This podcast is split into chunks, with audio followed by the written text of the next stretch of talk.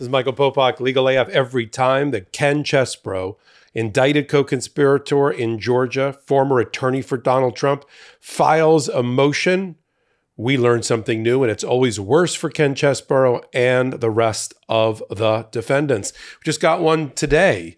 Ken Chesebro has filed about every other day some sort of motion to dismiss the indictment, aspects of the indictment, and now his first motion to suppress certain evidence. Ken Chesebro doesn't like the fact that uh, Fani Willis's investigative team got a search warrant about a month before the indictment as she rounded out her investigation against Chesebro and the rest, and the fake electors and David Shafer and all of that, and got his email account and all of the data and all of the emails in there from Microsoft, apparently one of the few Americans left that still uses MSN as his email account. He doesn't like that. And he says to the judge in his motion to suppress filing, which demonstrates again that he doesn't understand law, let alone Georgia criminal law, he says, Judge, I'm an attorney. And as an attorney under Georgia criminal law, under this particular statute that he likes to cite, 17 5 32 of the Georgia Criminal Code, you can't um, allow those documents to go directly to the uh, Fulton County uh, DA's office, you have to make them go to a special master because I'm an attorney and my attorney client privilege documents have to be protected from falling into the wrong hands until they're ready. And I need to be able to participate in that process. That is all true, Ken except if you read the statute, which you have not properly even cited within your own motion, it doesn't apply if you yourself are the subject of the criminal investigation. It's supposed to protect innocent attorneys. Like if the prosecutors wanted to play hardball and they didn't think the defense attorneys were, you know, negotiating with them properly or they wanted them to get their client to plead or roll over, they would just show up at a dawn raid and just take every defense lawyer's server and hard drive and emails. Okay, that's the world we don't want to live in. But if you read the actual statute, which I'm going to put up on the screen uh, so that you can see what we're talking about 17 5 32. It says that notwithstanding any other provision of law, no search and seizure without a warrant, they had a warrant, first of all, issued by a judge, Judge Dempsey, shall be conducted, and no search warrant shall be issued for any documentary evidence in the possession of an attorney who is not a criminal suspect. So if you are a criminal suspect, which obviously Ken Chesebro was a month before the indictment came out, especially after seven months of the special purpose grand jury taking interviews from 75 people, including Ken Chesebro, um, he was a suspect and you don't warn a suspect. In fact, the judge went one step further after reading and having evidence presented to him for probable cause by the investigator for Fani Willis and her affidavit and testimony, which I have a copy of because Ken Chesebro attached it to his motion. This is how I find out about things. This is how I'm able to report them on Legal AF and right here on Hot Takes like this one. A couple of days ago, Ken Chesebro told the world that there was a court reporter taking down a transcription, uh, uh, transcribing a, a, a transcript of whatever was said in the secret fake electors meeting as they were signing and their name to the bottom of a conspiracy and signing their name on fake certificates. I didn't know they brought a court reporter in and had a transcript running until Ken Chesebro filed it in a motion that's going to lose, but now tells us about the evidence. See, lay people, even those in the law like me, don't get the uh, discovery that's provided, the documents provided by the government over to the defense, unless the defense leaks it. And Ken Chesebro just likes to do that. So now we have the affidavit, which tells him you, me, and the rest of the world why Ken Chesebro is a suspect. And if you're a suspect, again, under that statute, then it doesn't, you don't use the special master proceeding to allow a, a kind of a specialized judge to look at documents because we got to protect the lawyers. I'm all about protecting the lawyers. I'm a defense lawyer. I get it. But if you're part of the crime, Ken, you don't get the advantage of that. Instead, Fani Willis, with the judge, Judge Dempsey, set up an alternative scheme, which I think protected his rights in due process. And that was they, just like the federal government does it in federal prosecutions, they set up a filter team, which is a separate team independent from their office, not talking to the lawyers prosecuting the case, who get to see the documents and make sure there are, if there's anything not related to the scope of the search warrant, related to this this uh, band of time from November until January 10th, related to the fake electors, the scheme, Giuliani, Trump, uh, Powell, and all of the fake electors in Georgia and in other states, then they put blinders on and they don't provide that information. They filter it out and only give the information within the scope of the indictment. But as I said, Judge Dempsey heard so much compelling evidence in issuing the search warrant, because you got to go through a judge to get it. He actually also issued a non disclosure order, an NDO, which tells the um, company like Microsoft not only is a search warrant being served on you, not only are you to collect up all the data that we want and deliver it over to the into the filter team for the uh, Fulton County to, uh, DA, but don't tip off Ken Chesebro because there's a there's a likelihood that he will alter, secrete, hide documents in some way. He will tamper with the investigation. He will interfere with an ongoing criminal investigation, whatever it is. NDO. Don't talk. We heard about a similar NDO on the federal side of all of these cases when you may remember when Jack Smith served a search warrant with an NDO, same thing, on Twitter to get all of Donald Trump's material. Same concept, but now we're in state court.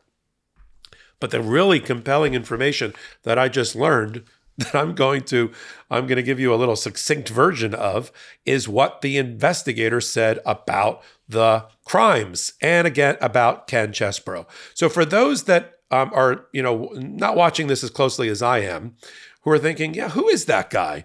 Why is he indicted? Because he acts like that in the motions that he files. Why am I here? I just wandered in from outside. I really am just a drive by defendant. I don't know why I'm here. I saw my name on the door, thought I'd come in. Uh, no, Ken, you, you were one of the architects of the fake elector scheme. You wrote multiple legal memos that were used by the crazies on Team Crazy, like Giuliani, like David Shafer, the head of the Republican Party for Georgia, who's been indicted, like all the all the 12 fake electors by Donald Trump and others in order to try to throw sand into the gears of democracy and stop the peaceful transfer of power. You want to know how I know that? Because the investigator says it right here. So if the indictment wasn't enough, Ken, here's what you did. And this is right out of, and I'll tell you, it's right out of the affidavit by the special agent. She says in paragraph two this investigation began on or about Jan 2 of 2021 when following the 2020 presidential election in Georgia, former President Donald Trump and other individuals associated with his campaign placed a telephone call to Brad Raffensperger, the Secretary of State, the infamous call. During the telephone call, which was widely published in the media, former President Trump made multiple false claims of widespread voter fraud in Georgia and made multiple requests of the Secretary of State that, if carried out, would have disrupted the 2020 election. As the year progresses, it's so important to stay on top of your mental health and fitness. We here at Legal AF on the Meidas Touch Network are working as fast as we can to bring you the latest legal and political news updates. So we know we have to stay sharp between the ears at all times. Frankly, life gets, what's the word I'm searching for? Busy. And sometimes you end up sacrificing good foods and snacks for unhealthy ones strictly because they may seem more convenient. Whether at the gym, on the go, or between meals with the family, Mosh protein bars are the smart snack to keep your brain and body fit, fueled, and feeling good. With six delicious flavors, each Mosh bar comes packed with 12 grams of protein and is made with ingredients that support brain health like ashwagandha, lion's mane, collagen, and omega 3s. At 160 calories and only 1 gram of sugar, Mosh protein bars are the guilt free snack your brain and body will crave. Your brain is your number one tool, which is why Mosh protein bars were mindfully formulated by some of the top neuroscientists and functional nutritionists. Founded by Patrick Schwarzenegger and Maria Shriver, Mosh is a mission driven brain health and wellness company that donates a portion of all proceeds to support women's brain research through the Women's Alzheimer's Movement at Cleveland Clinic. I absolutely love Mosh protein bars. They're delicious and savory, and the smart snack to keep your brain and body fit fueled and feeling good. We're constantly doing different videos and hot takes and podcasts here on the Meidas Touch Network, so I'm able to enjoy Mosh protein bars easily and enjoyably between tasks. Don't settle for a mediocre snack when you can nourish your body and mind with the fuel it needs to succeed. So whether you're at the gym, on the go, or just living your best life, Mosh protein bars will keep your brain and body fit fueled and feeling good. Head to moshlife.com slash legalaf to save 20% off plus free shipping on your first six count trial pack. That's 20% off plus free shipping on your first six count trial pack, which includes all six mouth-watering flavors. M-O-S-H-L-I-F-E dot com slash legal AF. The next paragraph of the uh, indictment or the actually the affidavit in support of the search warrant to Microsoft says the false claims of widespread voter fraud made by Trump included allegations that thousands and thousands of ballots were cast under the same voters' names. That's false. That 4,500 ballots were cast for individuals not registered to vote. False. That 4,900 ballots were cast for individuals who did not reside in Georgia. False. Close to 5,000 ballots were cast for deceased voters false, that 3,000 pounds of ballots, now we're measuring ballots in pounds, were illegally shredded or otherwise destroyed, and that poll workers had intentionally and fraudulently cast at least 18,000 illegal votes for Biden. All false. Take that data to your next conversation with people who don't believe that the election was fair um, and that Joe Biden won. Now let's move on to what Chesebro did who's going to trial, by the way, on October the 23rd.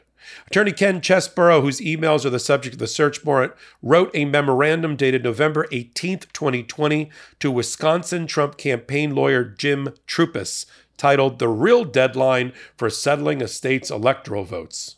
In this memorandum, Chesebro stated that January 6, 2021 was the real deadline for when a joint session of Congress was to meet, and that it was necessary under federal law for electors to meet by December 14th. This was central to this memo was central to Trump's efforts to overturn the election. She goes on, paragraph 6 of her affidavit, as part of this RICO racketeering conspiracy. Chesebro's co-conspirator John Eastman prepared a memorandum titled The Constitutional Authority of State Legislatures to Choose Electors. Oh, he sounds so highfalutin and polished, uh, except when you really look at it, you see it's uh, a bunch of uh, BS. Said memorandum laid out the state that the state legislatures, including Georgia's legislature, had the ability to take back their plenary power to determine the matter of choosing electors.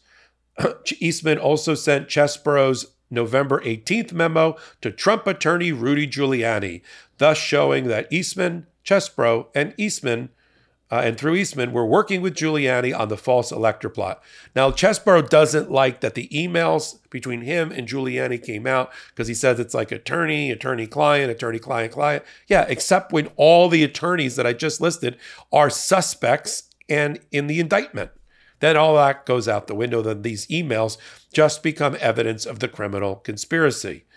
Chesebro also wrote a December 9th, 2020 memo, as outlined in paragraph 7 of the affidavit, titled Statutory Requirements for December 14 Electoral Votes, in which he wrote that Republican electors could take the essential steps needed to validly cast and transmit their votes. In other words, fake electors, start your engines. You're going to be signing certificates by December 14th. He sent this memo on his MSN email account to the then Georgia Republican Party chair, David Shafer, along with an email about having uh, coordinating the logistics of the fake electors voting.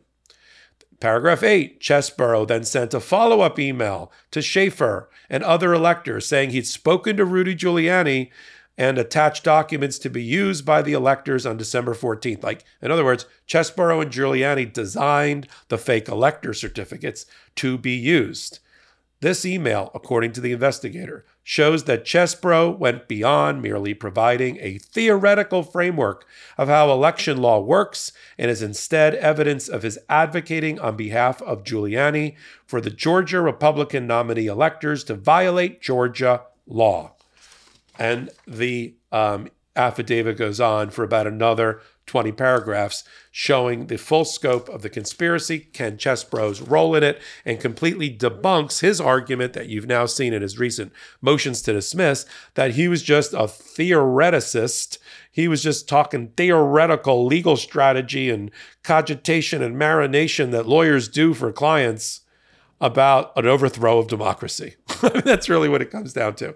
And so the judge heard everything I just said in the affidavit in live testimony from the, uh, the investigator and decided, yeah, Ken Chesebro is a, um, a suspect in the criminal investigation. We don't have to use that section of the statute that says I have to use this and appoint a special master. That's only if you're just a regular old lawyer that has his um, you know like you're just involved because you're representing somebody not because you're participating in the crime. I mean this again is the it just galls me that ken chesebro continues to have papers filed with other lawyers names on it because he's represented in which they say um, judge the law is the following. When it's obvious to anyone reading the statute that he was and is a suspect they argue that well he didn't know there was no target letter. Here's an example. There's he, he didn't get a letter from the georgia or the fulton county da saying he's a target.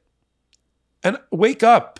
Under georgia law and practice there's no requirement that either the federal government or the state government prosecutors provide you with a target letter to tell you you're a criminal. Some people don't find out that they are a criminal, uh, criminally accused or targeted person in an investigation until there's a knock on the door and they are arrested. You think they give target letters to child molesters or people that participate in child pornography? You think they give, you know, drug dealers who are being picked up get a target letter? Or do they just knock on the door or burst through the door and take them into custody? So, as even the chief judge at the time, uh, McBurney for Fulton County, who oversaw all the grand jury work and all of this, he said early on when when even Fani Willis talked about a target letter, he says, I don't know what you're talking about about a target letter. We don't use target letters in Georgia. We don't refer to them that way. So for these local Georgia lawyers to come in and say, I didn't get a target letter, so I must be a regular old attorney and I'm not a criminally accused one, so you got to use a special master. And because you didn't use a special master, then all that evidence needs to be suppressed, meaning can't be used by the um, prosecutors in the case, especially the ones with Rudy Giuliani. And by the way, anybody, I'm continuing his argument, anybody that's seen it on her team is now tainted and they can't continue to be involved with the team. Okay.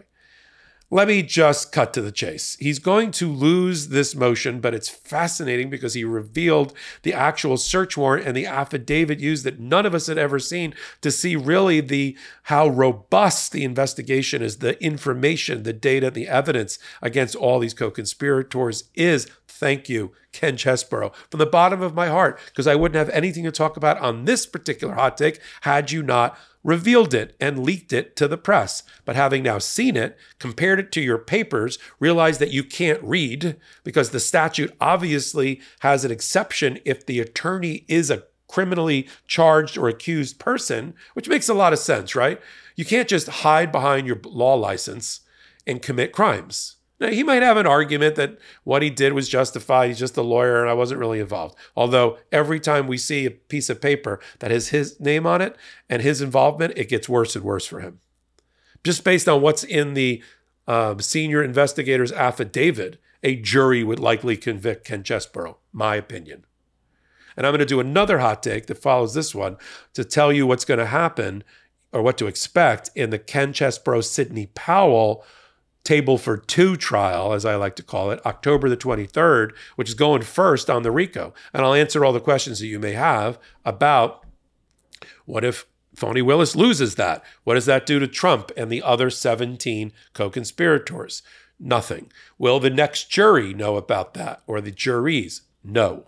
Um, if she wins, what happens? A lot of people cooperating with, with Fani Willis as she gets ready for the next trial, which will likely include Donald Trump in 2024. I'll go over all of that and Ken Chesebro's role in another hot take. I do hot takes like this one eh, because I sit at that valuable real estate of law and US politics.